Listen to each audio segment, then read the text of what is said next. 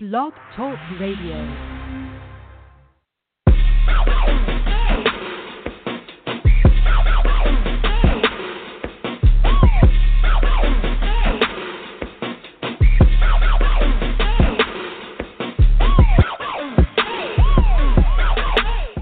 FT Sports Podcast, draft night. It's something about seeing the logos in the NFL, man. It just, if you're a fan, it's awesome. April 26, 2018. C. Davis, D. Ellis, A. A. Ron, TV. My man TV is going to be off for tonight. We'll be joined by A. A. Ron later on in the evening, so you're stuck with me and B. Ellis talking basketball primarily. 646-668-2182 is the number. If you want to get into the conversation, forgive me. I might be a little sparked and a little excited because I just got done yelling on Fred House Sports, talking about this NCAA commission report that just came out with Condoleezza Rice. I might have flipped my opinion on the NCAA a little bit. Not a lot, but just a little bit. But before I bring in B. Ellis, I'm going to bring B. Ellis in here because I need another voice, because out of all the four of us, he's the politician of the group. B. Ellis, welcome to the show, man. How you doing?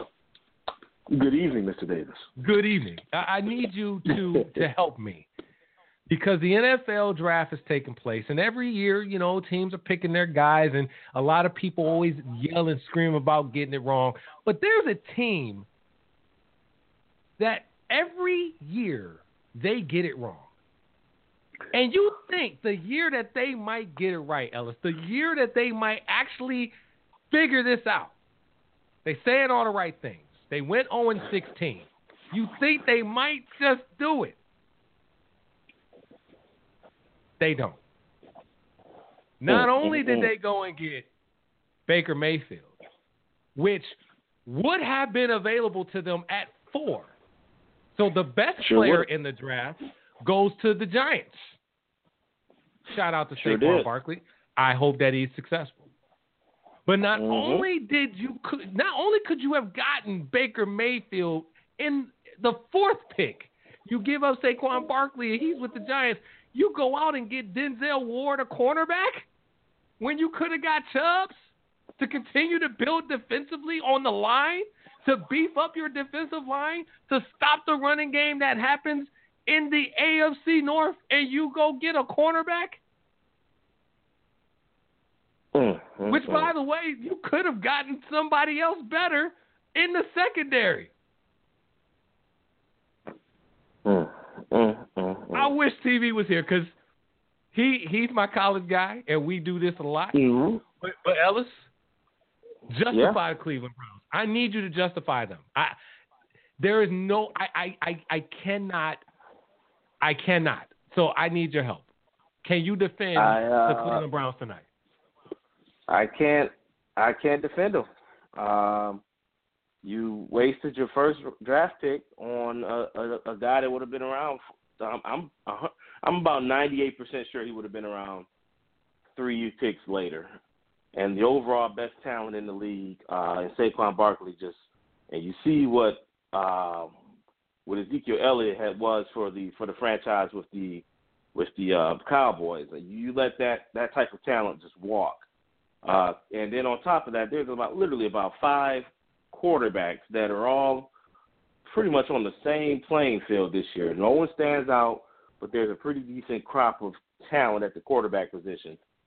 And you're saying that the best player ever was Johnny Manziel 2.0 for you to pick up. I just don't get it, man. I really don't. So I can't justify it. And then, I need somebody to justify it. I don't get it. And then you go and get questionable, defensive back from Ohio State who there were question marks out there for in regards to coverage. That's who you solidified your number 4 pick. Very questionable, man.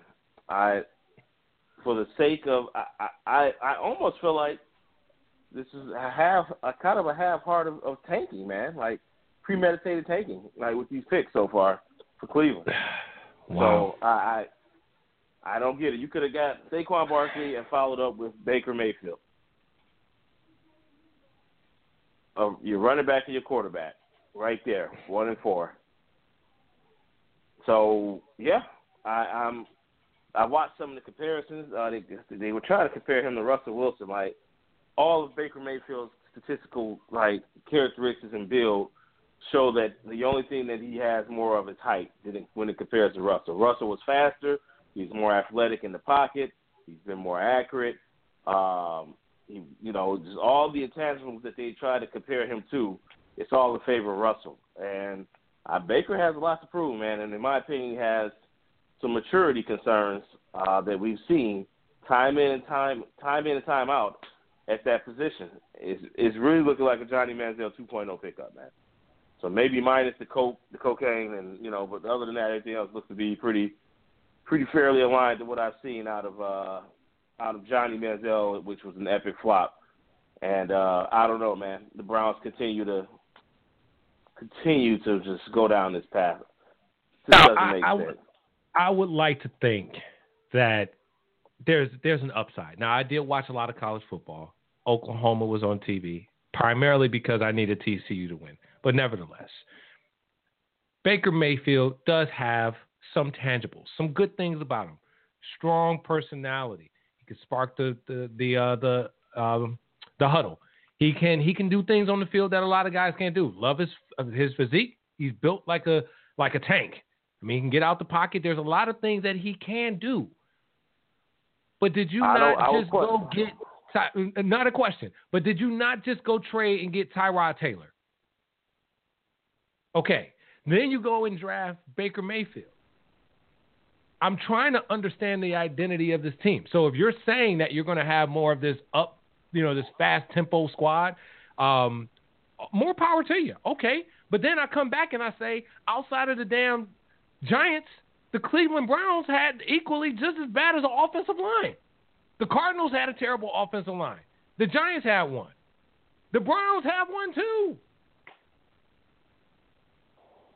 Yeah. So you go get a guy that can get out the pocket? That's it? Baker Mayfield is not the answer. Saquon Barkley was right there for the picking. Even Chubb, even if they went defense and got Chubb for the defensive line, and I understand they did that last year. But if you could have done something on the defensive side other than a cornerback, okay, got Chubbs, short up the D-line, and then, or you go get Saquon Barkley, who's going to give you more firepower offensively and help you with a Landry because he's on your wide outside now, and go get Baker Mayfield, who would have been available. I don't get it. I just don't understand it. I need someone to justify this, Ellis. I can't. I think this is the first time that we've opened up a show talking about the Cleveland Browns. More frustrating than the Lions ever could be. It's the Cleveland Browns. If I'm a Browns fan, you just cannot get right. 2 picks that you've held and you coveted this entire time, and you just threw them away. Yeah. I have no words, man. I can't. I have no words. And then my own guesstimation, like all these quarterbacks are on equal playing fields, in my opinion. As far as, who went to the Jets, Darnold, you got the other guy out of, UCLA. I know he's still sitting there, a little bit concerned that he hasn't been drafted yet. And then what's the one racist guy out of Wyoming? Oh, I'm sorry. Am I supposed to say that or not? No, I'm sorry. He's still available. So, no, at the time he was available, yes, but he got drafted to the Bills. Oh, the Bills picked him up? Yeah, the Bills picked him up. Okay. Josh Allen is a Buffalo Bill. Yeah, very soothing. All right, good for him. But I don't get it, man. I don't know what the Browns are doing. I hope our good friend calls in and is listening right now, and we can have a nice debate with him. They better not try to debate that. You better not come on these airways and defend that. I'm not. I just want to hear what that man has to say. I know it had to be a gut punch for him, but yeah, man. I'm confused all the way around. And it looks like if you had, I think you got Lamar as a sleeper. Something tells me he's ended up going to potentially the Patriots. I mean, and I understand why. I get why you don't go get Lamar Jackson. I even understand Josh Allen. Again, all the critics were talking about Josh Allen, being compared to guys that are just inaccurate in the league, and then guys who were accurate. He has a big arm, big hand, all that. I get all of that stuff. When it came down to playing big-time talent, he sucked. Let's just call it for what it is. As a fan, we can say it. He sucked. Right. Okay? And the defenses he played against Ellis were not that great. Iowa. Okay? Right. Nebraska. Okay? Not saying that these were game-buster, defenses. Iowa may be better than Nebraska, but damn, 39% accuracy is not good against these teams. Overall, 54% accuracy throwing the ball in your collegiate career. We've seen some bad ones. Jamarcus Russell was a bad draft pick. We all know that. But if you're the Browns, you cannot go and get Baker Mayfield. He would have been available to you in the fourth pick. You're simply saying that there had to be no other player better than Baker Mayfield at the time of which you picked, which was number one. So you're saying he was the best player for you and your team. It was sad. I disagree with that. It makes it even worse because you have the fourth pick as well, man. Exactly. And the guy that you picked, was really like the third best quarterback in the damn draft. Yeah. Yeah. Sam Darnold, Josh Rosen, Josh Allen, Baker Mayfield. So he was the fourth.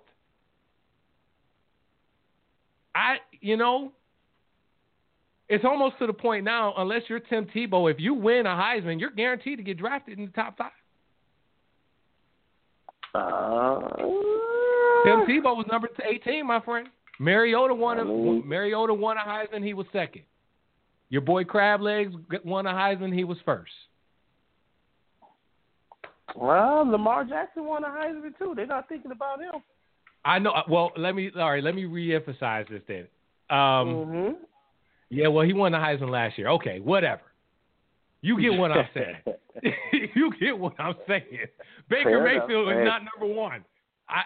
I need somebody to justify. Before we go to basketball, I need some justification. 646-668-2182 is the number. And you know what? Looky here. Darius, well, you need to justify the clip. Before you say anything, you had a chance to listen, so we'll say it again in our own way like we do when we're in the crew. So just sit back and listen. B. Ellis? Yeah. The Cleveland Browns suck, bro. Hell, I know that. Yeah. I don't like the pick. Bro. I didn't like it. Yeah. I did not like the pick at all. What are they thinking about, man? What's going on in Cleveland? hell, I don't know. Anytime you got the best available player at number 4, Bradley Chubb, and you pass over for Denzel Ward, Ward is a good corner.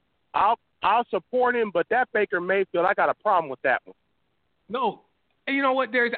And I'm mad at you because we're talking about the number 1 pick. Damn, the 4th pick. Saquon Barkley is the best player on the board. He was the best player on the board at the time of when they drafted, and he's the best player overall. You're drafting number 1. Yep.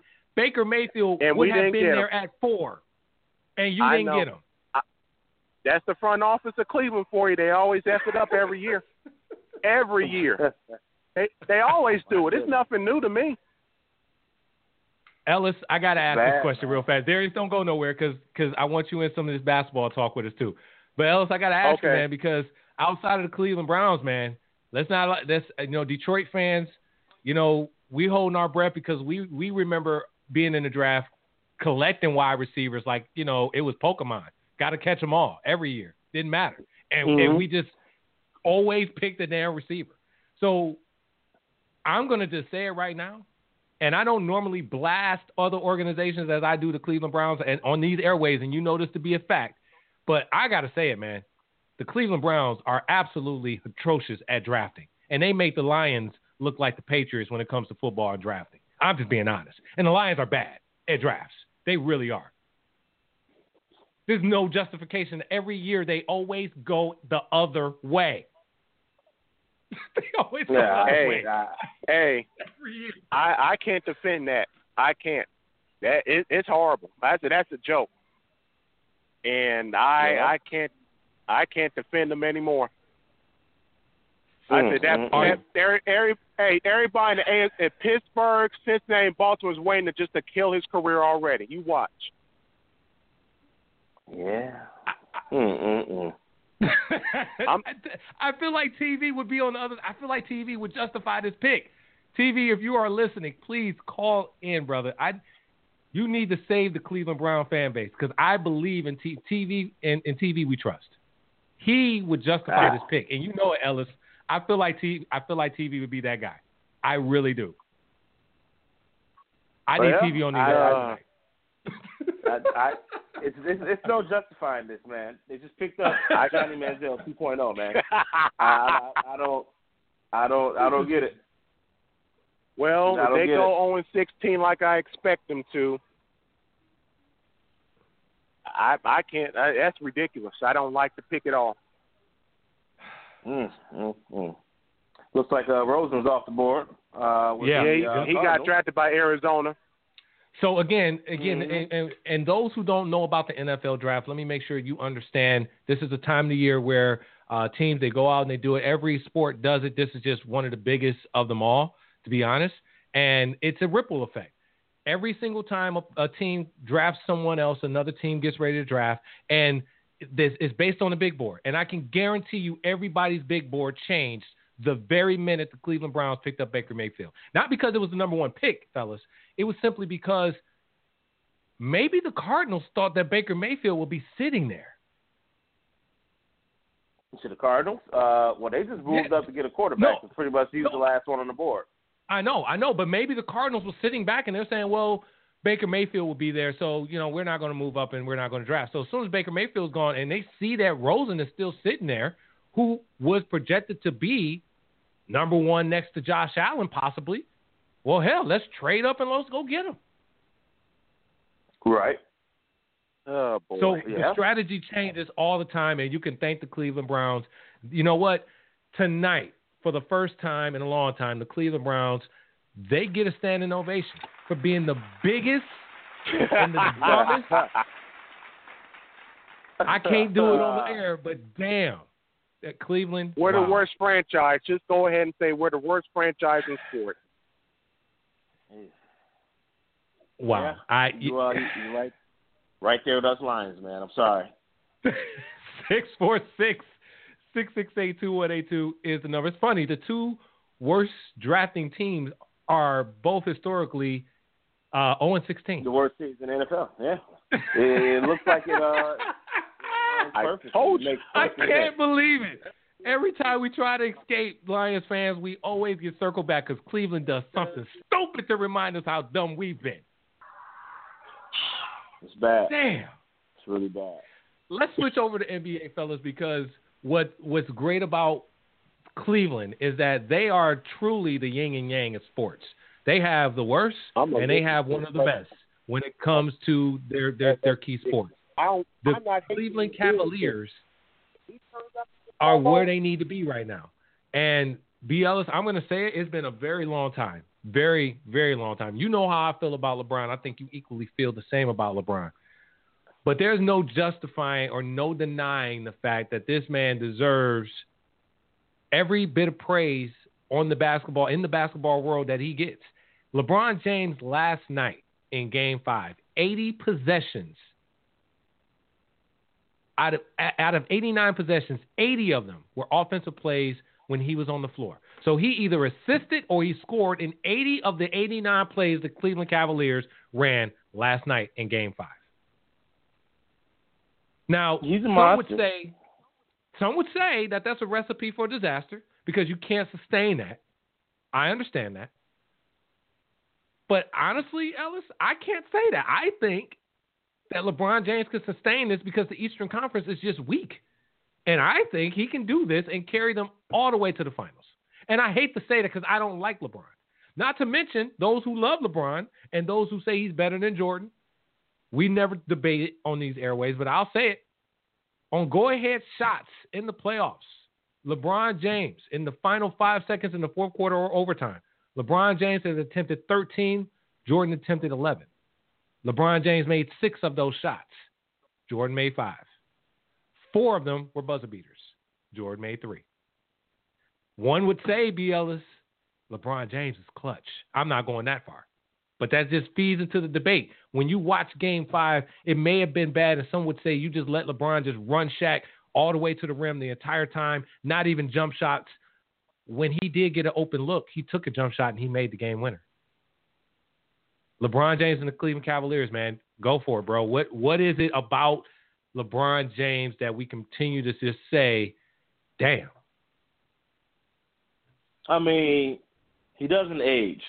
Like, we're going to put that out there right now. He's a machine. That year 15, 16, he's a machine. So I will give him credit, all the credit in the world, for keeping himself in top shape, being ready to go each and every night. This is the first season that he's gone off 82 games, and this is like year 15. So it's crazy, you know, to see the level of efficiency that he's having this late in his career. It says it all. He's a monster, man. There's no question about it. He does make teammates better. He has proven to be able to carry teams. And he's definitely making a name for himself, man. He's that guy. Now, one will say that last night, like, there were some blown calls, but nonetheless, he hit a very clutch shot at the end of the game, which caused his team to go up 3-2. So that's all I can say is that was a job well done. You know, now one would also say that, you know, the reason that he doesn't have more help right now is his own doing in regards to Kyrie getting up out of there. So, you know, it's either you like him or you hate him, but, he's a proven winner. The rest of that team, they stepped up, and they're playing their roles, and LeBron is LeBron. So, yeah, man, I'm not ready to put him in a category with Jordan. You can put the stats next to each other. And, Chris, it's not that you fabricated the stats, but that's on some less than 5 second stuff. In my opinion, No. I see what you did there. I like that. That was cute. You he does have one over Jordan when it comes to games won with less than like 5 seconds on the clock. So shout out to LeBron. One would say that's considered clutch with asterisks on there and with quotations on it. But the real deal is, clutch for me is last final 2 minutes of the game. Give me the ball. Get out of my way. I'm here. No one else is taking the shot. No one else is going to have the ball in their hand. It's on me. I still would say that that's something that he steers away from, But big ups to him. He did take the shot, made it, clutch, good to go. And over the course of 48 minutes, man, he's a monster. He's a monster. As far as a closer, not quite ready to give him that title. Listen, I'm not. I'm trying to help out those who love LeBron James so much and just give them a little bit more fuel. I have to, because again, it is the facts. I'm just showcasing the facts. That's all I'm doing. But I will say this though, Ellis, because we've had our conversations. We talked about Melo, which we're going to get into a little bit later. We've talked about Russ. We talked about so many guys, and we talked about LeBron, and we both equally agree based on how he handled his antics and his business and leaving Cleveland to go to Miami, that man all time in my book and your book remains of his blemish, and he will never be better than some of our favorite players that we know of, whether it's McGrady, whether it's Kobe, just how he went about his business. That's where he lies in our head. But when the man suits up on the court, there is not another player in the league that can lace his shoes, bro. I just got to say it. Just say it, man. Just say it. The man, we yelled at him for not going to the hole. Well, guess what he does? He goes to the hole, and when he gets fouled, he's making his free throws now. He's 35 years old, older than what he was when he was at his prime. And one would say that this is his prime, this is his peak, and he's better. He's better. Hitting his free throws, hitting his three-point shots, everything about LeBron James, everything that everybody ever said about him, he has fixed. The man's a monster. Darius, you're in Cleveland. Are you looking at LeBron like how a lot of fans are? Are you like, man, this dude is just a monster? Or are you like, you know, whatever? Hey, for the record, I'm not a LeBron supporter. I'm a Bulls fan. He killed my Bulls every time in the playoffs, but he's basically carrying that Cavaliers. He's basically carrying them. And if you take LeBron James off the Cavs right now, they barely win 20 games. Facts. That's a fact. Which would then barely get into the 20. Debate. Which would then get into the debate about the MVP. I'm not gonna go there tonight, fellas. I won't go there tonight, but one would say what we saw or what we're seeing he has to do for them to win this series against Indiana. And by the way, Ellis, when we talked about Indiana in the trades, we thought that Indiana was going to tank. So shout out to them for being the 5th seed in the East, winning record in the East, by the way, because they have a pretty good record and one of the best defensive teams in the league because the trades that they made in the beginning of the season, we could have said that they were tanking the season, bottom line. Mm-hmm. Mm-hmm. So shout out to Indiana for doing what they're doing. But back to LeBron, one would say what we're seeing he has to do, but another one would say he is the MVP. The definition of the most valuable player is what LeBron James is doing with the Cleveland Cavaliers. Without Harden, the Rockets would still be a playoff team. I believe that because they have CP3, they have a floor general. Without LeBron James, Cleveland would not have won 20 games. That's a fact because Kevin Love, who is the second best player, can't stay healthy. Who is the better player and who is the most valuable at that point? I mean, if you're putting that argument out there like that, it will be LeBron James. I mean, he was statistically he's having one of his best seasons, point blank and period. No question about it.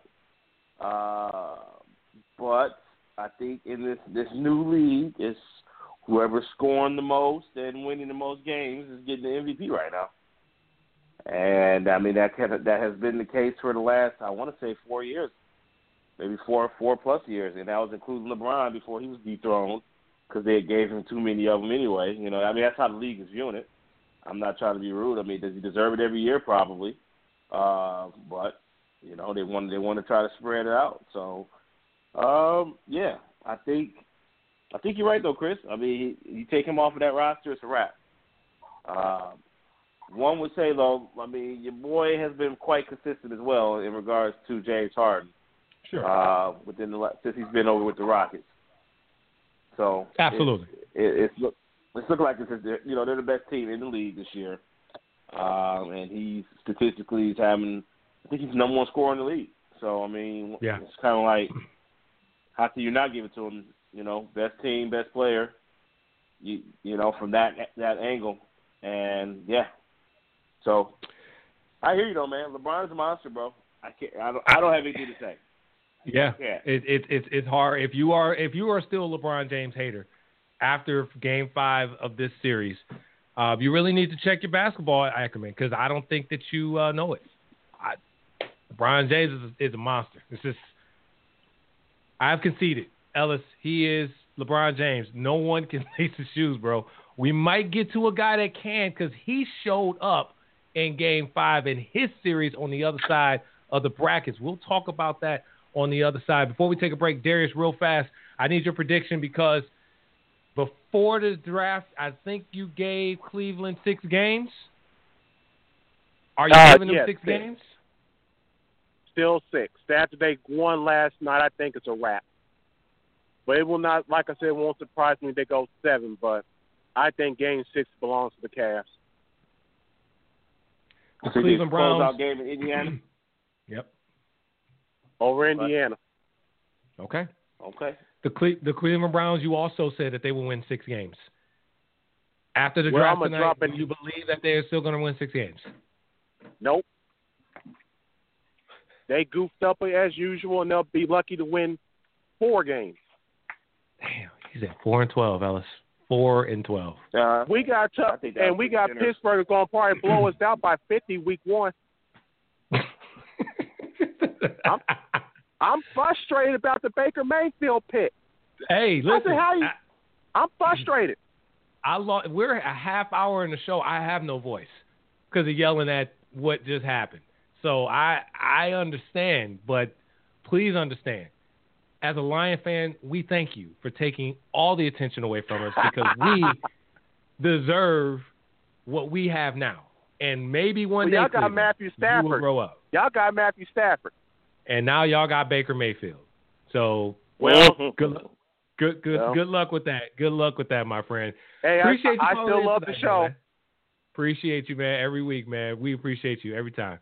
646-668-2182 is the number. Ellis, I needed to take a quick minute, my G, recoup because I have no voice. But coming back on the other side, another guy who is equally just as talented as LeBron, debatable to some, had a freakish night last night as well. I'll tell you who that person is. I'll tell you how they extended the series and if they will continue to win that way.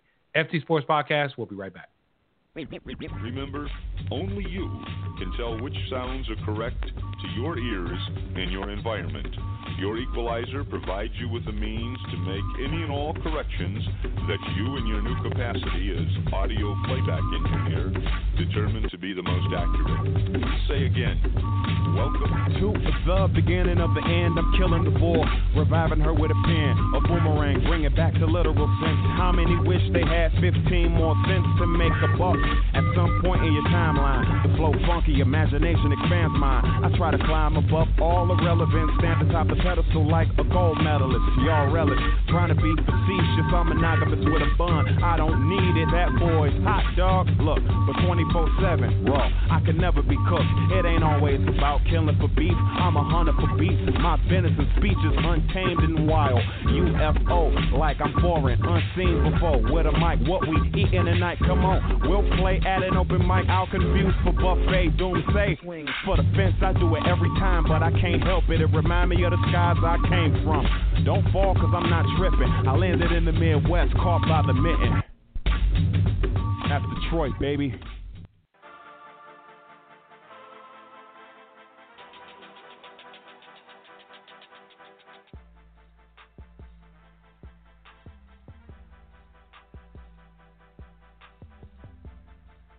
FT Sports Podcast, welcome back. 646-668-2182 is the number. I'm sitting here yelling in the mic. The mic was hot. Well, it wasn't hot because it was muted. I'm hot, though. I'm losing my voice. Yelling at Frat House Sports every Thursday night, 7 p.m. to 9 p.m. before we come on the air with Frat House Mike, my man AP, Brandon, Sidekick, and my man Matt. If you want history and sports and everything about it, from hockey to baseball, everything, you got to join those guys every Thursday night before we come on the air, 7 p.m. to 9, Frat House Sports, only on Blog Talk Radio. BLC Davis is back here on FT Sports Podcast. The NFL Draft is going on. I got the Milwaukee game on right now. This series is going to 7, that's for sure. Didn't see it coming, but hey, I'm glad it's happening. Another series, Ellis, that might be going to 7 is the Jazz and the OKC Thunder. Now, let me say this to you because you wasn't here when we made our prediction, but I will tell you that I picked Utah in 6. The reason why I picked Utah in 6 is because I thought that eventually the decision-making of Russell Westbrook would have to come into play, and what we have seen from him years in and years out, even this season, he's not good at making good decisions, especially if you ask him to run the floor. Now, one would say, Chris, you're wrong because he's averaging a triple-double. He's assisting everywhere. Well, guess what? It's not that damn difficult to assist, to be honest with you, ladies and gentlemen. It's more difficult to rebound, so I understand where that debate will come in. But I digress. OKC got popped in game 4. Utah had this game in the bag. 3-1, there's no way this team is coming back from 3-1 deficit. Melo is old. Melo is trash. We're going to talk about that in a second. Paul George hasn't been Paul George this series. He's getting punked. There's absolutely no way that OKC is going to win.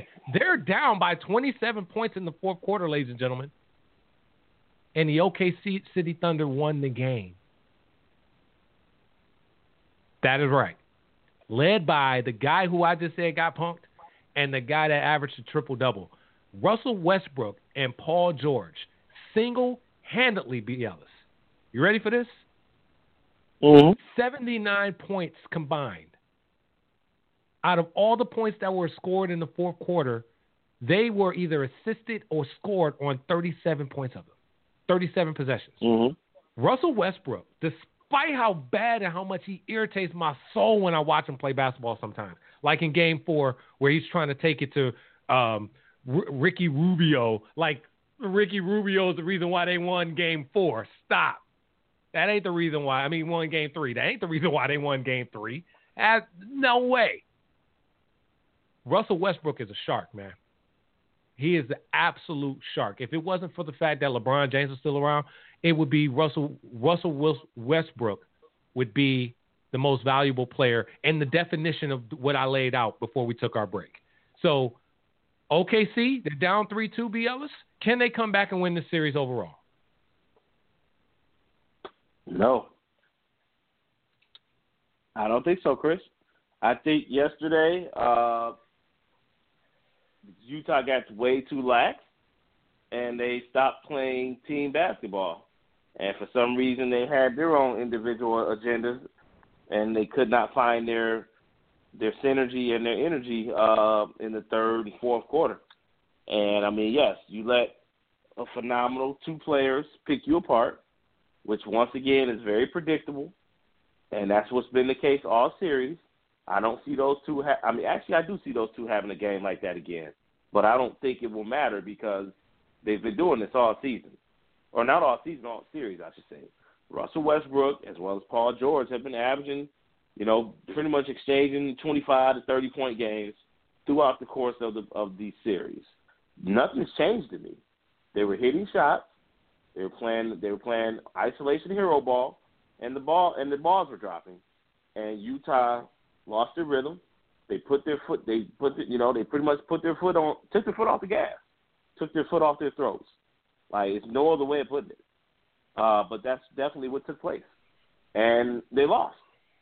I don't see them I don't see them doing that again 2 games in a row, man. I don't think the Thunder figured out anything about the Jazz in regards to their performance the other day. I think they just had a lot of heart, and I'm not taking anything away from them, but they had a lot of heart, and those two dudes came out swinging, and the Jazz wasn't ready. They cooled off, and they couldn't get back into a routine. I don't see that happening back in Utah.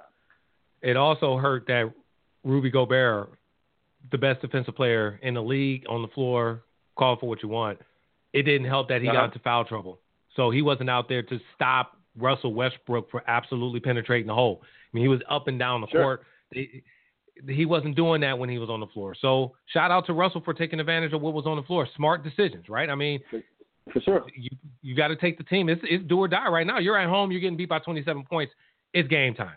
Now let's talk about Carmelo for a second, because I remember a conversation you and I had when I was living in Canton. I remember we were yelling back and forth, but we came to an agreement that Carmelo Anthony lost faith in the both of us when he decided not to go to Chicago, when he had an opportunity to be a Bull and had an opportunity to win a championship. Carmelo Anthony still got fans out there. I don't know where they are, probably just with Stephen A. But I need to understand something, man. I feel like OKC is a better team when Melo comes off the bench, when he's with the second unit, when he can score and he's the centerpiece of what they can do. That's where he thrives. USA basketball, he thrived coming off the bench. Mm-hmm. Let me just ask, regardless if they extend the series or not, is Melo going to stay in OKC? Do they need him? He's at a point now where no team needs him, man. I mean, I'm just putting it out there. Well, somebody's going to want him. Yeah, but we were joking about this at the beginning of the season. He was making jokes talking about somebody asked if he wanted to come off the bench, and he said, he laughed and said, "Are you serious? I'm not coming off the bench." And one would argue that if you go anywhere else, that may end up being your location. Based off what we're seeing, unfortunately, there's been a very substantial decline in his game. I don't know if it's based off the system that he's in, which could play a huge factor, considering that Billy Donovan does not utilize the team. There are some flaws and gaps in this overall. Actually, yeah, you know, there's two guys that pretty much play the same position on that team, Paul George, Carmelo Anthony, and they haven't been properly utilized. So you have that going. But, I mean, yeah, man, Carmelo, he blew it for me, man. He turned in his ability to say he wanted to win when he turned down going to Chicago with that roster and with that talent that they had there at the time. And every position was pretty much filled in except for the small forward offensive role that he plays. They had everything else to be a championship caliber team, and he turned that down for the money. So, I mean, at this point, later in his career, he's already said, man, like, you know, he's just content with being, you know, a good player, a good talent, and he will go down as such. But he's not. I don't know. I don't think he's here for championships based off what I'm seeing out of that man. I don't think that's the case at all. It's hard to say that. It's hard to say that, man, because Melo is. I won't say was, because he is. He's one of the best scores in NBA history. I mean, top 10. Sure easy. Is. But yeah, 7 points. 7 points, Melo? Like, that's it? If I told you that Carmelo Anthony was on a team that had Paul George and Russell Westbrook and Carmelo Anthony had 7 points, better yet, I throw it in a vacuum. I would tell you one guy had 34, one had 12, and another one had 7. I guarantee you Carmelo would not be the one with 7 points. Melo is that type of caliber. Melo is trash. I think people are just afraid to say it. So let's just call it for what it is. He's trash. I'm not ready to put a trash status on Ellis, it, but he had 7 points last night, bro. 7 points. He had a trash performance. No, that was a trash game for sure. Your boy Kyle Lowry's trash, too. I'm not going to get on that, but yeah. Oh, that's my boy? Oh, okay. Yeah, that's your guy. You defended him multiple times. I just said that he's a decent player. I've never defended him. You defended that man. That man missed a point blank layup. I was shocked in the type of layup that this man missed the other night. I was like, dog, you are terrible. Without DeMar DeRozan, the Raptors are gone. The series is over. The series would have been over if it wasn't for DeMar DeRozan. But I digress. The fact that Melo had 7 points, Ellis, all season long, man. I won't say all season. I will say after December. It was easy to say that Paul George has emerged and he found his way in the system. And we don't even know what the system is because Billy Donovan, I don't think he's a good NBA coach. But that's I don't think he knows what the system is. Yeah, but, exactly. I but Paul George showed up, at least. Melo has not. He hasn't. I'm sorry. To me, he's trash, bro. He's trash. You right. I guess in comparison to other superstars, he's trash. I think that it's that team though, man, and Billy Donovan. I'm not ready to put him on. I'm not ready to put him on trash status, but he is declining rapidly right now. And this is one would say this isn't the time for him to be having this rapid decline because I don't know if mother nature or Father Times has hit him like, but it's really looking that way, man. Yeah, it's looking that way. It's bad. It's bad. Melo is he's not playing with OKC next season. He does not need to be there. Billy Donovan don't need to be there. And to be quite frank with you, neither is Paul George. I think Paul George would be better off with a team where he is the centerpiece and everybody's building around him. Right. Agree or disagree? Agree, man. I think Russell. It's unfortunate, man, but he, you know, it's starting to look like Durant made the right move, man. Yep. It's some of those intangibles. As much as we love him and we say he's a rough rider, because that's exactly what he is. He has a lot. His decision making is constantly questioned. And what sucks is that we'll never question it. Detrimental. Yep. And we'll never question it because of the team he went to. We're talking about Durant. Yep. Durant made the right decision. I mean, yes. But they will always remember the team he went to, not the decision that he made. Right. I think he made the right decision, period, man. Even if he did not go to the Warriors. Oh, sure. I think it was still the right decision. Sure. I mean, he's a free agent, so you want to go to the best team, right? The best team wanted you, and you should go there. You're a free agent. You can do whatever you want. We agree to that. That's not the narrative. We do. The narrative is he copped out and he went to a squad that really didn't need him. That's the narrative. Well, maybe the narrative needs to be that, it's not too easy to play with somebody like Russ. I mean, I'm not trying to be rude. He's accomplished a great deal these last two seasons, but we're not going to sit here and say he's not padding stats. Now, does he have a motor that does he have a motor? He has a motor that doesn't stop. I'm not taking that from him, but I'm going to say he padded stats. I'm going to say that too. I mean, it's unfortunate, but I mean, I've watched it time and time again. Yeah. And, it's cute to average a triple-double, but when you're about to get put out the first round 2 years in a row, back-to-back, one has to raise an eyebrow at you, especially this year. You have the talent. So, when he's kind of he's in a good position right now because every time he's been pretty much masked behind terrible coaching, and then the stories have been the coaches not getting it done, and the story have been, Durant leaving them high and dry.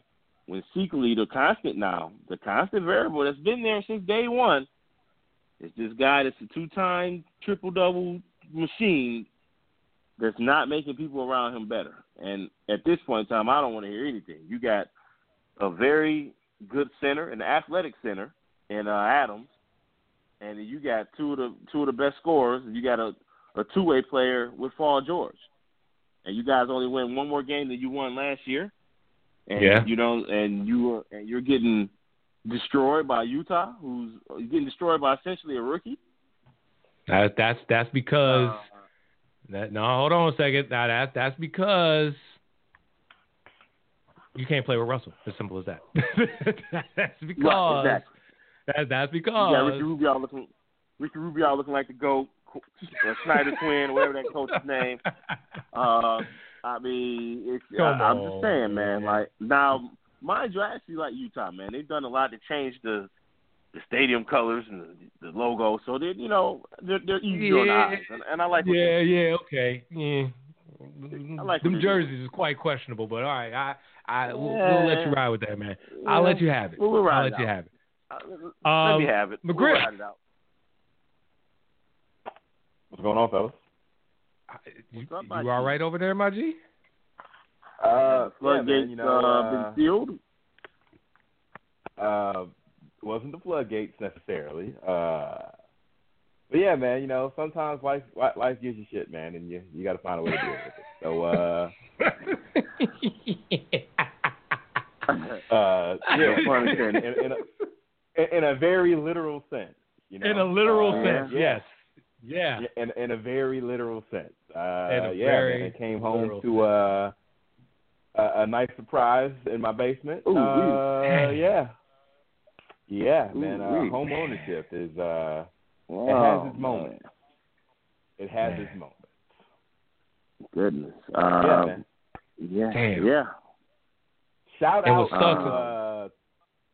Shout out to 24-hour plumbing services.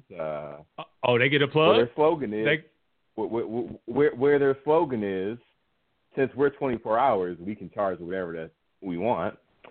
Wow. Yeah. Woo. Well, you know what? You missed the first part of the show, where the Cleveland Browns did So rest in peace to Baker Mayfield. I mean,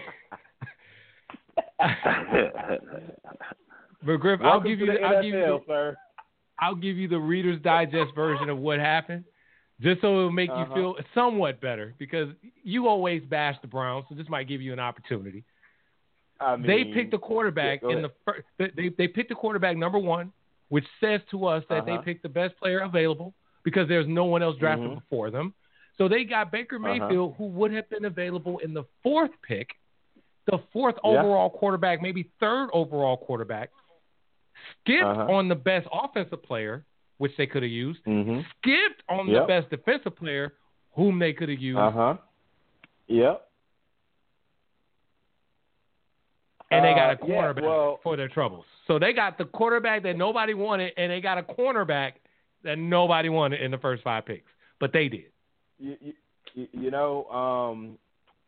Can I give my take on these? Because you know I had some Brown. I had some Brown stuff in my basement when I got home today, so I think that makes me uniquely qualified to to speak on that team down there. Yeah. So Cleveland Browns, man. Big ups to y'all for being consistent. You guys were the most consistent team in the season last year, and I mean you're just continuing that into the draft. Big up to you guys because apparently consistency is key. I think that the Cleveland Browns, you know, interesting fun fact. The Cleveland Cavaliers also play in Cleveland, the same place that the Cleveland Browns do. I think that they have really been watching LeBron, and they especially watched the game last night and watched him hit that game winner and said, hey, we don't need a team. We need us a LeBron. We need someone that can lead our team and be that clutch guy. And you know what? We're going to go and get Baker Mayfield, and he's going to be our football LeBron. He's going to go out there and he's going to score touchdowns. He's going to throw passes to himself. He's going to protect himself. He's going to shoot a three he's going to shoot a three in the fourth quarter to the uprights, and it's going to bounce off and it's going to catch. He's going to catch and then run it back in, and they're going to win the Super Bowl. He's going to shoot a three. They're kicking it. Yeah, you know, matter of fact, he's gonna be on the 10-yard line, and he's gonna throw the ball at the upright, and he's gonna run in the end zone himself and catch it. Because he's going to be the LeBron of basketball for those Cleveland Brown-stained things out there. Nobody can really explain why Cleveland does the things they do. But you know what I'm saying? I'm happy that they did get Baker Mayfield. I'm happy that the Cleveland Browns do the things that they do. I mean, because as much as you know what, as bad as the Lions do sometimes, we always know, and this is a quote that our parents and other people have said, that no matter how bad things get for you, there's always someone out there that's doing worse than you. And the Cleveland Browns will always be the team that's doing worse than us. So thank you, Cleveland Browns, for your consistency. Thank you for your pick. I wish you the worst, would the best season be the worst season for them? Whatever that means, I wish you guys have fun out there. Sell some tickets, sell some hot dogs, some popcorn and beer, and go Browns. It sounds like, Biellis, that this man just justified that pick. That's what we were looking for. We were looking for somebody. He did. But he did. He justified it in an elegant way. Thank you for remaining consistent. For sure. He had. You know what? That was well put, McGriff. And for that, thank you. You get the same ovation that them Cleveland Browns got after that pick. That was awesome. Thank you for remaining consistent. Yeah. And remember, no matter what you're going through in life, there's always someone worse off than you. Well, Lions fans, there you have it. But just to bring you guys back to the ground, because I had to remind myself, there's two teams and two organizations that are 0-16 overall, the Lions and the Browns.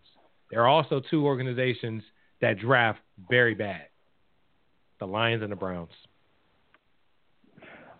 Yeah, and Beard, we're trusting right now. And you know what? Guess who laid the foundation first? Who? The Lions. Yeah, I mean, no. Damn, this is a sad show, man. This is sad. This is really sad. No, Lions are coming up in a few minutes. Lions are number 20. Yeah, we'll see what they draft. We got 3 more to go. We'll see what they draft. We will see what they draft. I honestly do not know where they're going to go. They addressed a lot of their needs in free agency, which we've been yelling at them to do for years, McGriff. So I'm curious to see what they're going to do in the draft. I won't be disappointed if they go defense or maybe even go with the offensive line. There's two weak points that they need. Even if they draft, they might draft a damn cheerleader. We never know. You never know. But you know what? If they go back, if they trade their pick and get more picks for later rounds, either later rounds or later drafts next year or the following year, I won't be mad at that either. They did well in the offseason. So, We'll see. They draft 20. 646-668-2182 is the number. Fellas, I want to get into something a little serious for a hot second. And McGriff, perfect timing, because we've been talking a little sports. I want to get off sports for a hot second. And I want to acknowledge the other Brown stuff, the chocolate pudding, Bill Cosby. Hey.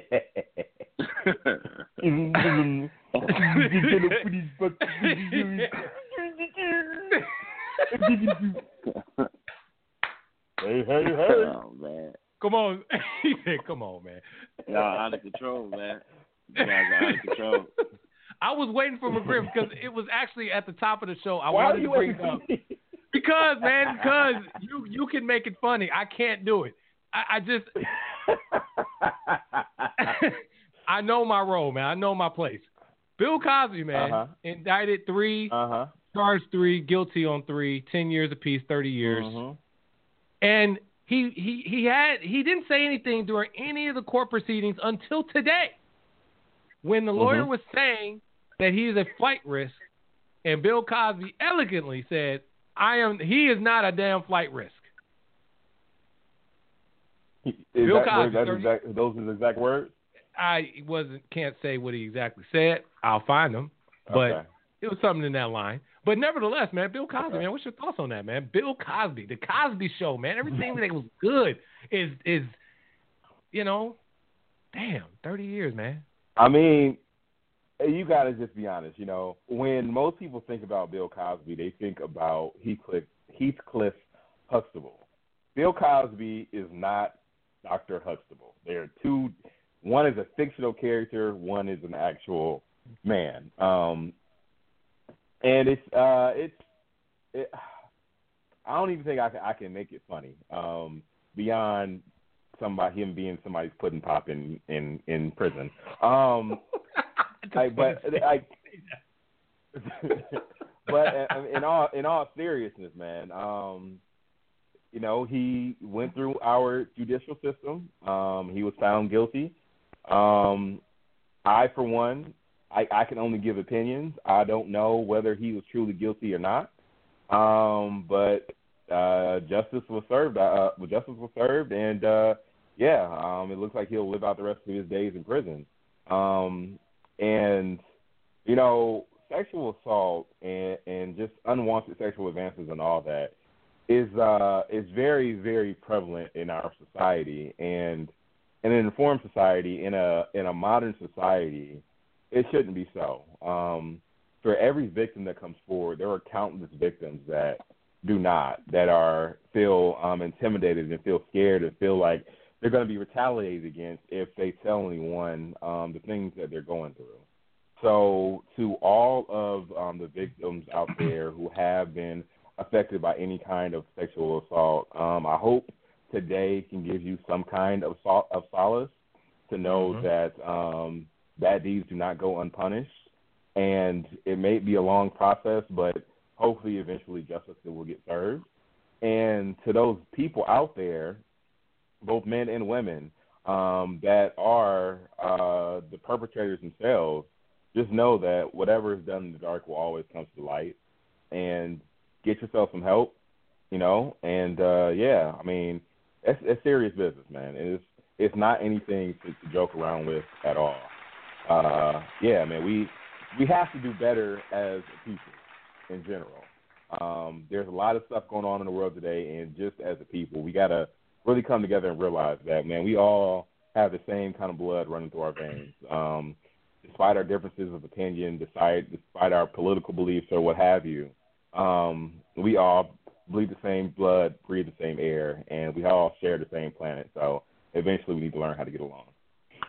And that's all I got to say about that. And just to, you know, not, I guess, lighten the mood or to put emphasis on what he actually said, and I quote,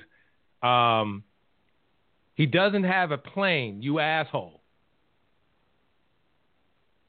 That's what? Actually what he said. Yeah, that in regards to him and being a flight risk. The only thing that Bill Cosby said is the only thing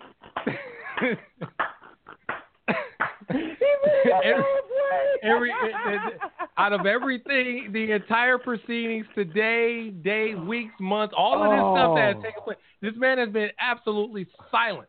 The man that we adored as Mr. Huxtable in The Cosby Show. Huxtable? Yeah, whatever. And his stand-up, because his stand-ups were hilarious, too, by the way. I mean, the man, his stand-ups were fantastic. They are. The only thing that he echoed, he doesn't have a plane, you asshole. That's comedy right there. That's gold. That's comedy. That's gold. That's money. Wow. That's money. Man, if I was in that courtroom, I would have laughed. Wow. I wish I had I need the audio of that. I'm going to find the audio, and I'm totally going to save it. Because that's gold. That 646-668-2182 is the number. NFL draft's taking place. Game, was this 5? Is this 5 or 6? Game 6 of Milwaukee and Boston taking place. Milwaukee is up on Boston.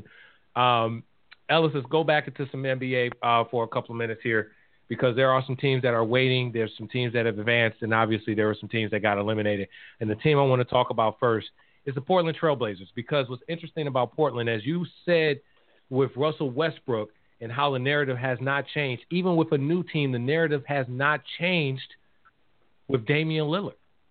Regardless of what, man, they have – can't do that. Wait a minute. The narrative hasn't changed. The fact is, I'm listening to you. He's not advancing. Bottom line, and he didn't play well either, Ellis.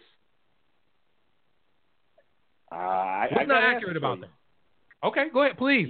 I need you to defend it. If you look at that roster, the one that's currently constructed, it has a lot of deficiencies. Mm-hmm. And the thing is, they have a very strong backcourt, obviously. But they have contracts. They are overpaying about 3 players on that team that they cannot trade and that they cannot clear off the books. And based off of that the new contract that went into place with the NBA, Portland made some terrible decisions on the front end, overpaying 3 players that they cannot move off the books, that are not going to go anywhere else besides there until their contract expires. You can't put that on Dame Lillard. Now, Dame Lillard, he ran into 2 defensive guards in Rondo and in Drew Holiday. And on top of that, having an athletic tower, putting hands on them in Anthony Davis. I'm not going to sit here and say that that's the same circumstance as Westbrook, who has the roster that's built to compete for championships. No one's looking at the Trailblazers saying that they have a roster that's built for championship contention and players that's built for championship contention. And as far as Damian Lillard, he has been carrying that team. They got put out this year. Last year they ran into Golden State. Last time I checked, he actually put out the Clippers last year. You know, whether they had injuries or not, they did advance last year. And when they actually did have a roster that was more so balanced, they were advancing in the playoffs every year. And on top of that, he's managed to keep his team in the playoffs in the Western Conference, and they still pulled a 3rd seed in the Western Conference this year. So that has a lot to do with Damian Lillard. Everything about that young man has been positive. He's been overlooked and overshadowed by players such as Westbrook. And you know, it is what it is. But for you to group him in that category, I would strongly have to disagree. The man is averaging about 25, 26 points a game. He ran into a defensive-minded team, and they clamped down and put hands on him. He has shown signs to be able to advance. And if you look at it, his team has been reconstructed twice. When they had an actual squad, when he was still coming into his own, he had Robin Lopez, you had LaMarcus Aldridge, you had Nicholas Batum, you had the other gentleman, Wesley Matthews. You lost 4 of your starters in 1 year, and they still went to the playoffs the next year on Damian Lillard's back in the Western Conference. So, still got swept. Yeah. What difference does it make? When you say they got swept, no, they actually got past the Rockets. They put your boy James Harden out, then they got destroyed by San Antonio, and they got a game in San Antonio. I was thinking last year they got swept. Last year they did not get swept. Well, they got swept in the second round, though, Chris. They got past the Clippers. So you can't put them in the same category. Last year, your boy went home in the first round, Russell Westbrook. The actual Blazers actually advanced to the second round and got hands put on them by the damn Warriors, who put hands on everybody. Ellis, I can't let you get away with that. Go for it. What's your debate on that?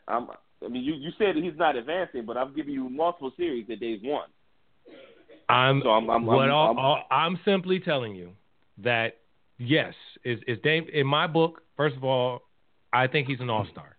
I think he's an elite player. Sure. I like his game. Mm-hmm. I really do.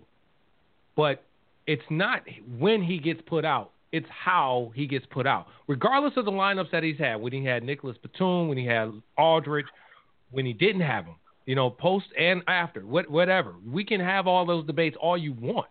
When I look at his performance and when I look at what he's able to do and how the team performs with Damian Lillard, there's no progression there. I'm sorry. Chris, there's no progression. You can talk about that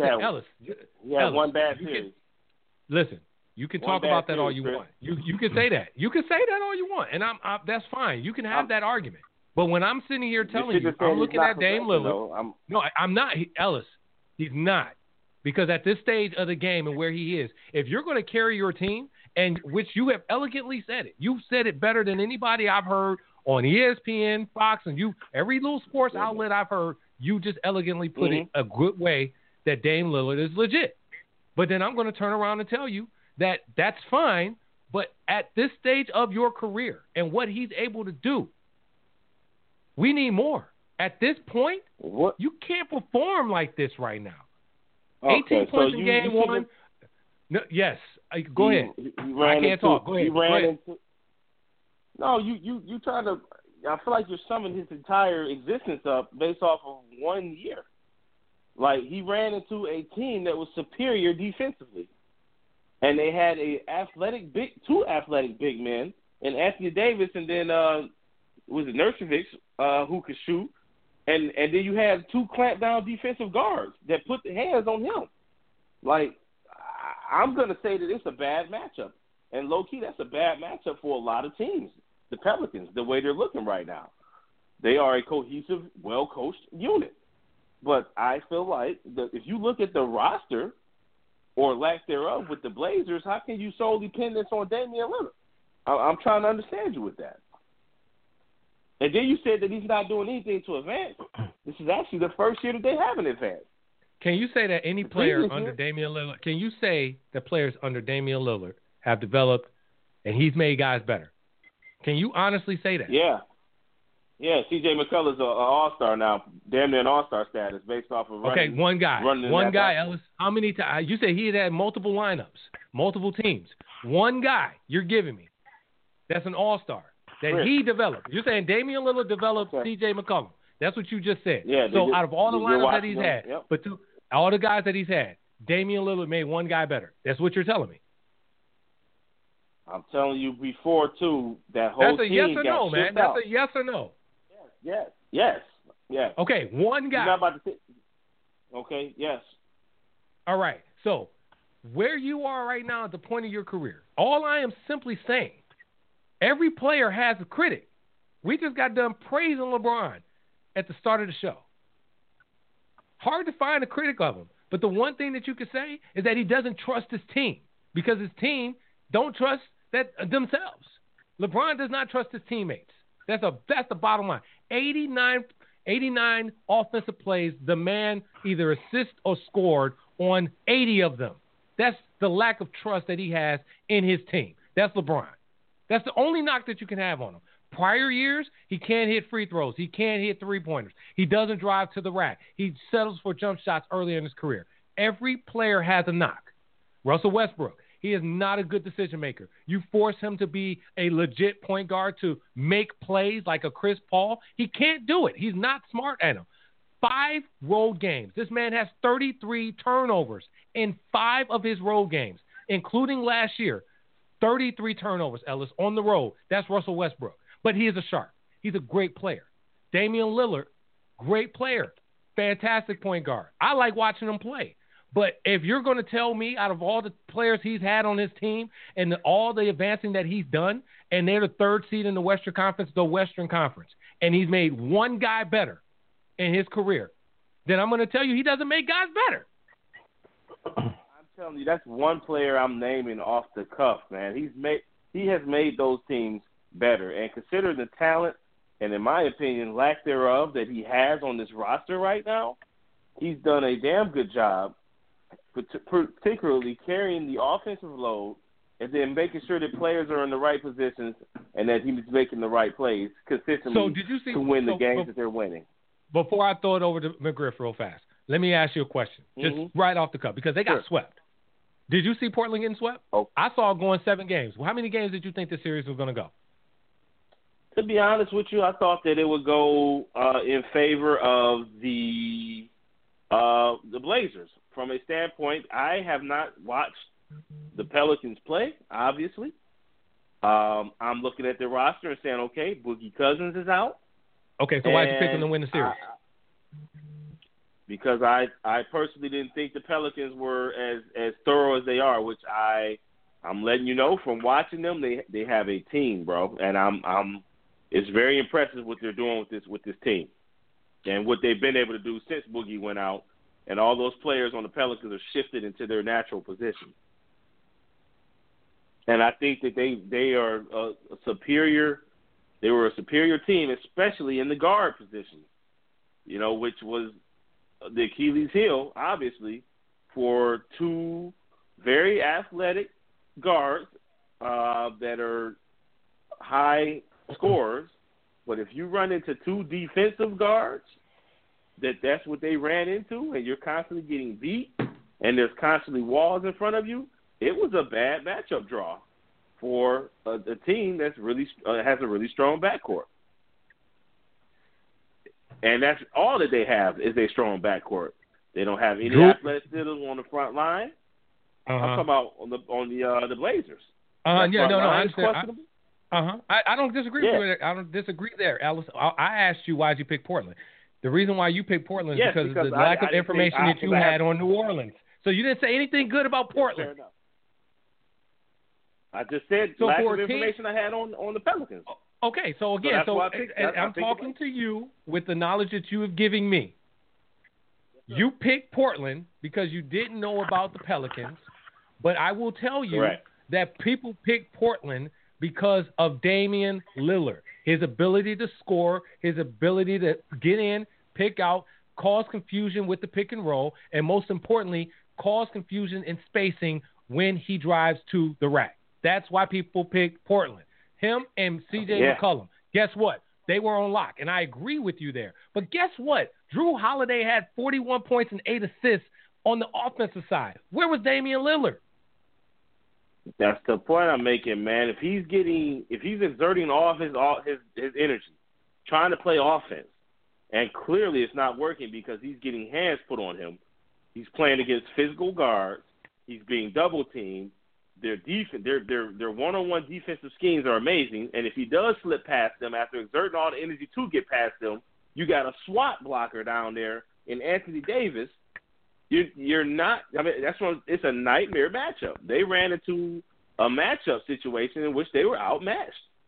You see it all the time in football. You see it in basketball. This is a perfect example, and that's what I'm telling you. I overlooked what the Pelicans had going on. Shame on me. But after watching it, game 1, game 2, game 3, game 4, the level of consistency that the Pelicans showed you, and it isn't like Dame and them wasn't being aggressive. It wasn't like they were timid. It wasn't like they weren't trying to take their shots. They were just shut down. They ran into a team that was a better team. Get in here, McGriff.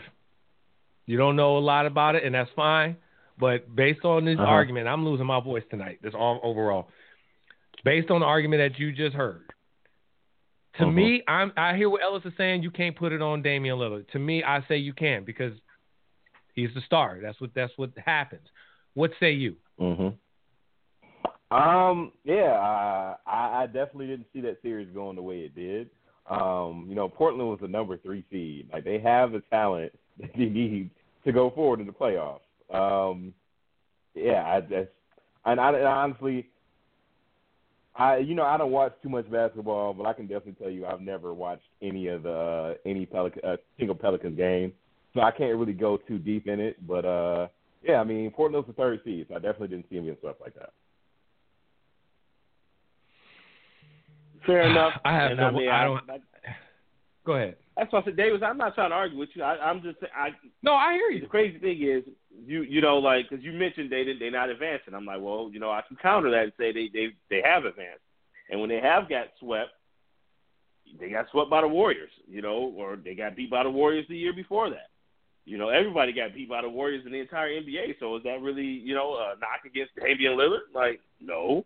You know, even in those series against the Warriors, the dude was putting up like 35 points a game. Sure. Now, and that's lighting him up. 81 points between him and CJ McCollum. I remember a game. And that's where I'm coming from. This dude ran into some thoroughbred point guard or guards that are pretty much predicated on playing defense.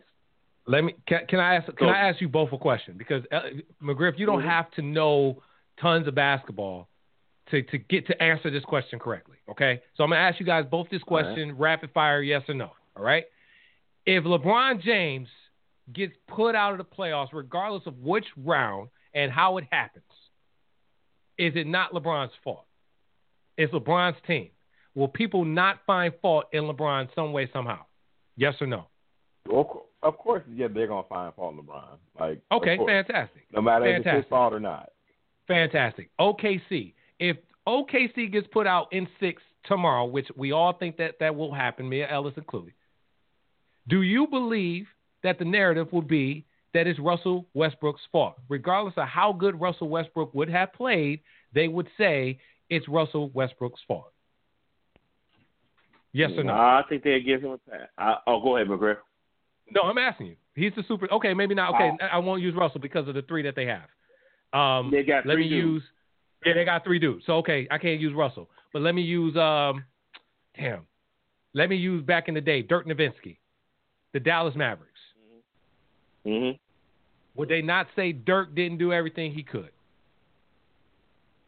No, once again, if you want to go to – they put that on the team because Dirk's knock is that he's been balling out, but he hasn't had a team. I'm using some terrible analogies. The point is the superstar of a team – if you get swept, they're going to look at the superstar. And guess who the superstar is on this team? Damian Lillard. I like Dame, but I'm just saying, like you got to look. Chris, you're being slick again. Just like I called you out earlier. You're changing your narrative, bro. We're moving on, man. No, we're not moving on. You about to get caught up. When you first started this narrative, I said to you, the dude got outplayed and he had a bad series. I straight up said that to you. Now, that's what happened. You know, and there has to be some blame on him, but we're not going to sit there and negate the fact that he hasn't balled out and that ultimately his roster is not that great either. He just happened to run into a nightmare matchup. But he's been consistent throughout these years with being able to carry his team and being able to be a star on his team. That's what I said. I'm done talking. I just wanted to clear that up. I know you are. Talking to you. You want to hear that? Changing the narrative. Son, ain't nobody changing the narrative, man. Damian Lillard, step your game up, man. Or leave Portland. Just leave Portland. Can we agree? Leave Portland. Yeah. Get the hell out of Portland. It's tough to say, bro. It's tough to say. Ownership is not giving him anything. They took the only team he had away. Come on. Right now, yes, their ownership has made some poor choices, and royally, it is going to cause him to suffer because they are trapped in some terrible contracts for the next 3 years. In the past, though, they had a squad, and those players wanted out, and Dame was the only one that stayed. He can't help that because they actually had a squad. They had a squad that was built to compete, but everybody wanted out. Everybody wanted their money. No, everybody wanted their money, and if you look at it, all these dudes are on these teams making their money, and they all suck. And all these other teams did not get better. The Hornets didn't get better. Dallas didn't get better. San Antonio is struggling right now. Every team that they got shipped out to sucks right now. So, I mean, let's just call it for what it is. Listen. Because they were greedy and they went after their money. Hey, what's the narrative? They were the third seed in the Western Conference. What's the narrative? They got swept. Move on. Trying to hear enough, else, David. Man. Change that narrative. I hear you. Go ahead. Go for it. Let's talk about. Okay, who's the Lions picking, man? I'll wait for the pick. I'm not yelling at you no more, Ellis. I've been doing too much yelling.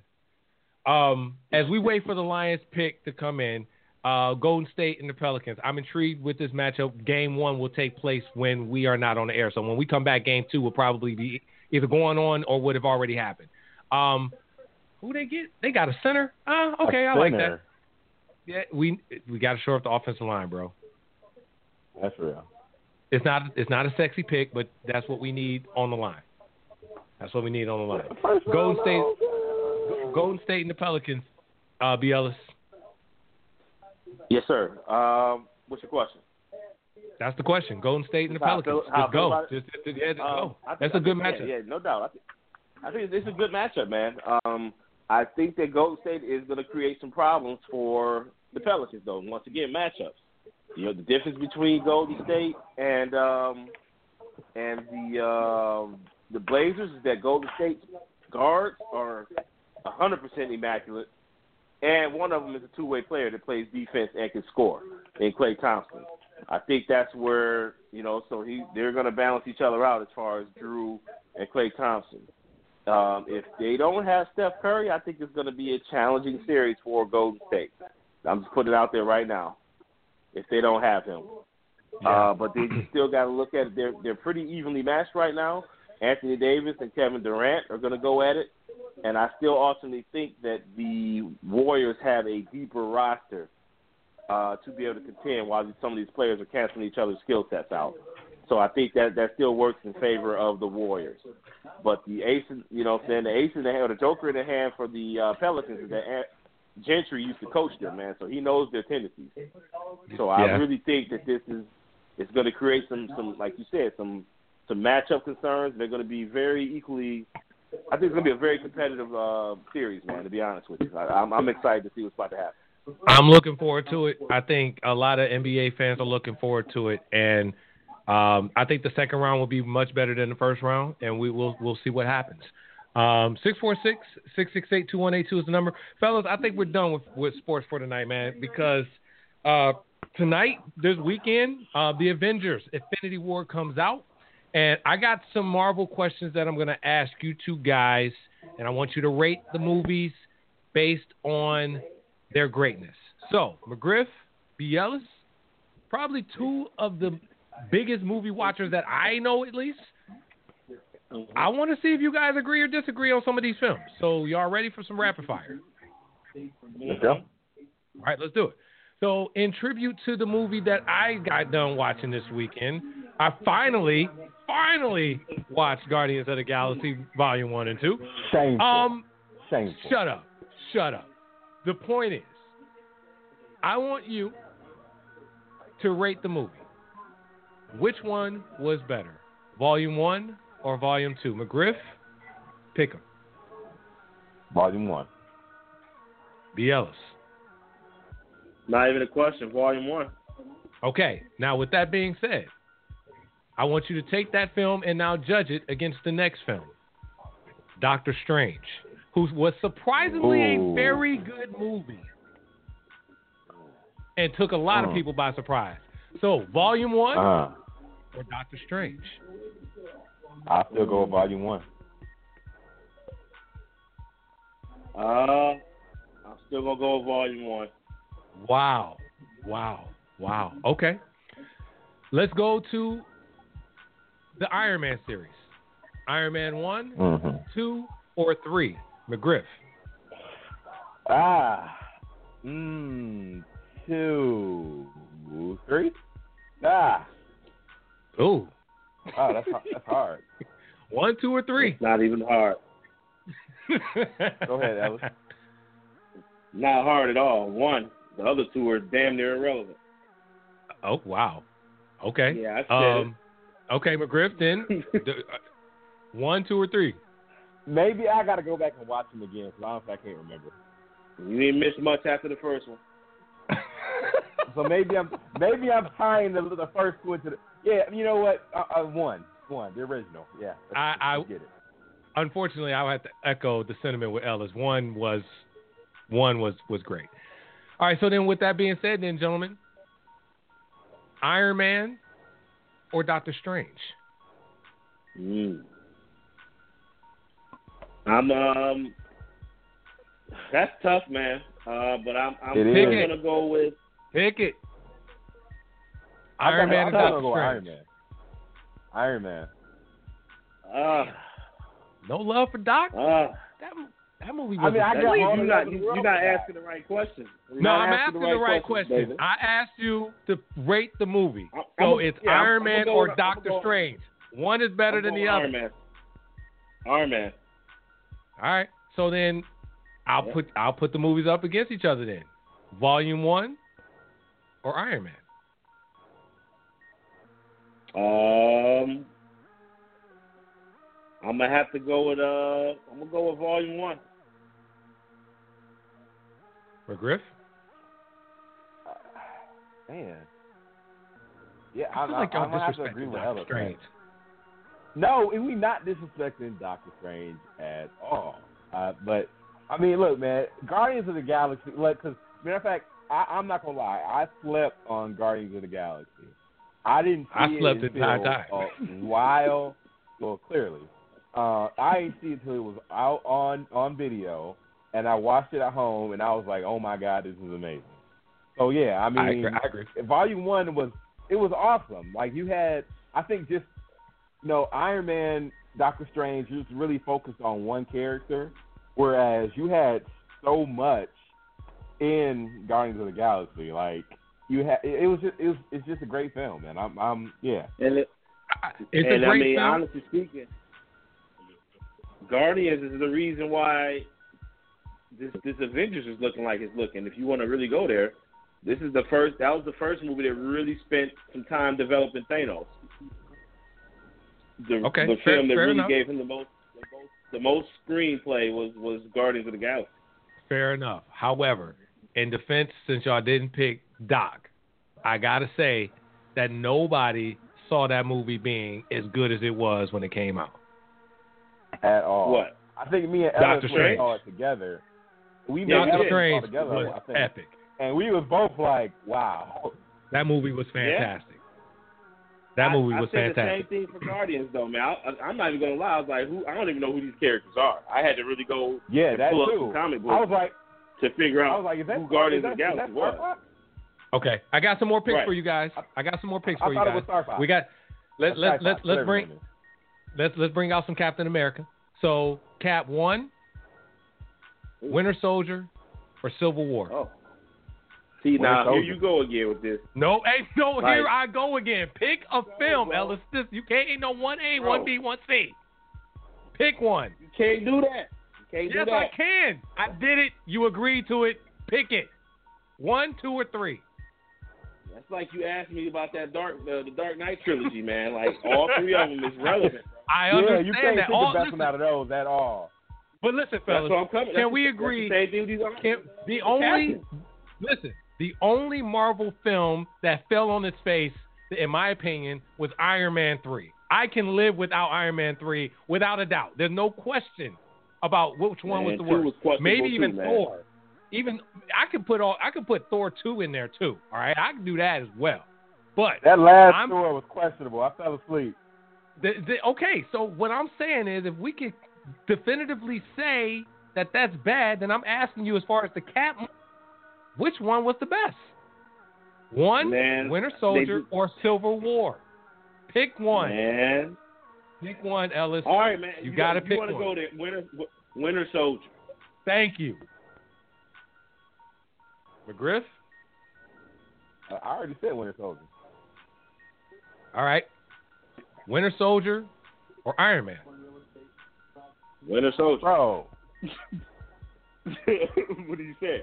Like, the Captain series is probably, it's damn near the best in the Marvel Universe. I agree. But that's not the question. Iron Man or Winter Soldier? Winter Soldier is an excellent film, sir. Okay. Volume 1 or Winter Soldier? Man, I'm not doing this with you, Chris. You can't.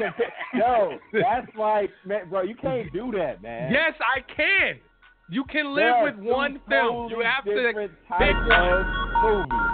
You can't compare it. That's right. The music came up because they know that you cannot compare those movies. The music, stop it, Chris. The music said, stop it, Chris. I'm not letting y'all get away with that. I cannot let y'all get. Pick a damn movie. Winter Soldier or Volume 1. I'm pleading the fifth. I think y'all just afraid to pick a movie, man. And I get it. They're all great. Okay, so pick one. Winter Soldier or Volume 1. Man.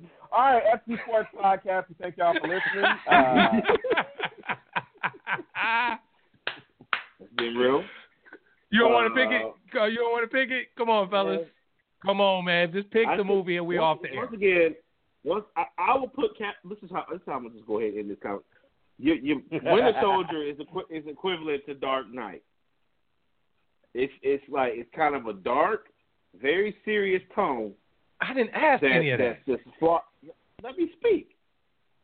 Now, I'm saying that Guardians is like that deal, and it has the comedy in it, so it's a different genre in my opinion. You know, it's lovable because of the characters, and they've pretty much made them very vivid characters, man. Whereas I just feel like Winter Soldier's in its own category, man. That's how I feel. When I started the conversation, Winter Soldier's in its own category for sport, for the superhero universe. Winter Soldier's right there with Dark Knight. Ellis, don't be trying to deflect and change the narrative because you think you want to just do it to give analysis of a movie. I just asked you, pick a movie. Which one of those two films would you watch first, based on ranking? Winter Soldier or Volume 1? Winter Soldier, Davis. Go for it. Because if I said Black Panther or Winter Soldier, both of y'all would say Black Panther. Easy. No, I don't think I would say that. I still would be leaning toward Winter Soldier. Wait a minute. McGriff, would you echo that sentiment? You have disgraced our family. I have not. Man, I'm not just hating.